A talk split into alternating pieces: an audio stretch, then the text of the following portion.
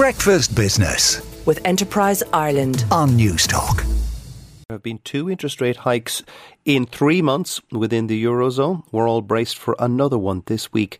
But is there a risk that the ECB could kill the economy as it hopes to kill inflation, which is stuck at 10% in the Eurozone? Pierce Connaughty is head of fixed income and the Euro rates within a Bank of Ireland and joins me now. Good morning, Pierce. Good morning, Joe. Are you in the 75 basis point hike, hike camp?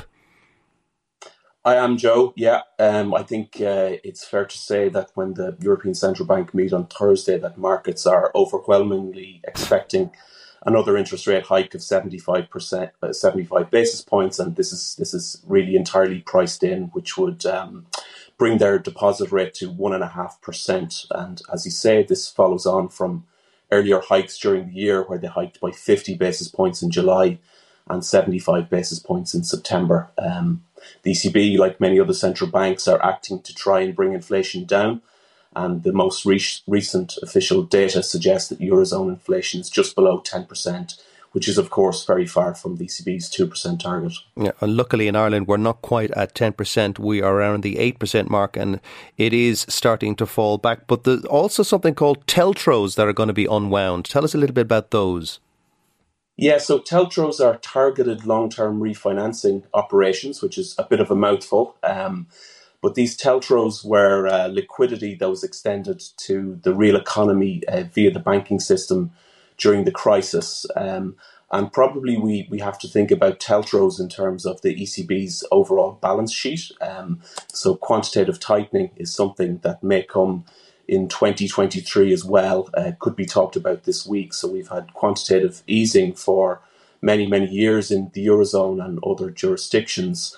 And we've seen the US Federal Reserve uh, and others start to unwind that.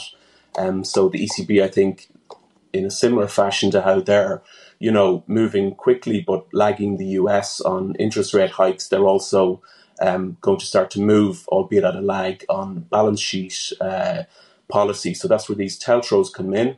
And the ECB have, I would say, flagged fairly well that changes are likely to come here. So it's a, uh, I think for them, it's a matter of balancing the incentivization for banks to repay some of these borrowings without causing unintended consequences. Without killing, without killing the, the, the, patient, as it were. Um, briefly, where do you think the terminal rate of interest will land, i.e., when will it peak?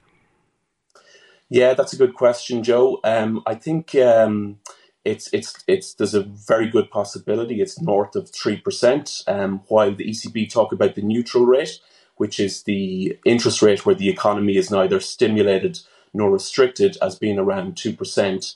Um, it's important to highlight that the terminal rate could be that's the high point of the cycle, and that's likely to be much higher as central banks are tackling inflation rates not seen in 40 odd years. So they may need to run restrictive policy for some time by raising the policy rate above the neutral rate. So that could see markets price the ECB to go north of 3% in a world where inflation is proving to be persistent at, at elevated levels. Well, I can hear a lot of mortgage uh, holders out there gulping at the thought of that. But thank you very much, Pierce, for, for joining us. That's Pierce Connaughty, the head of fixed income uh, with Bank of Ireland. Breakfast Business with Enterprise Ireland on Newstalk.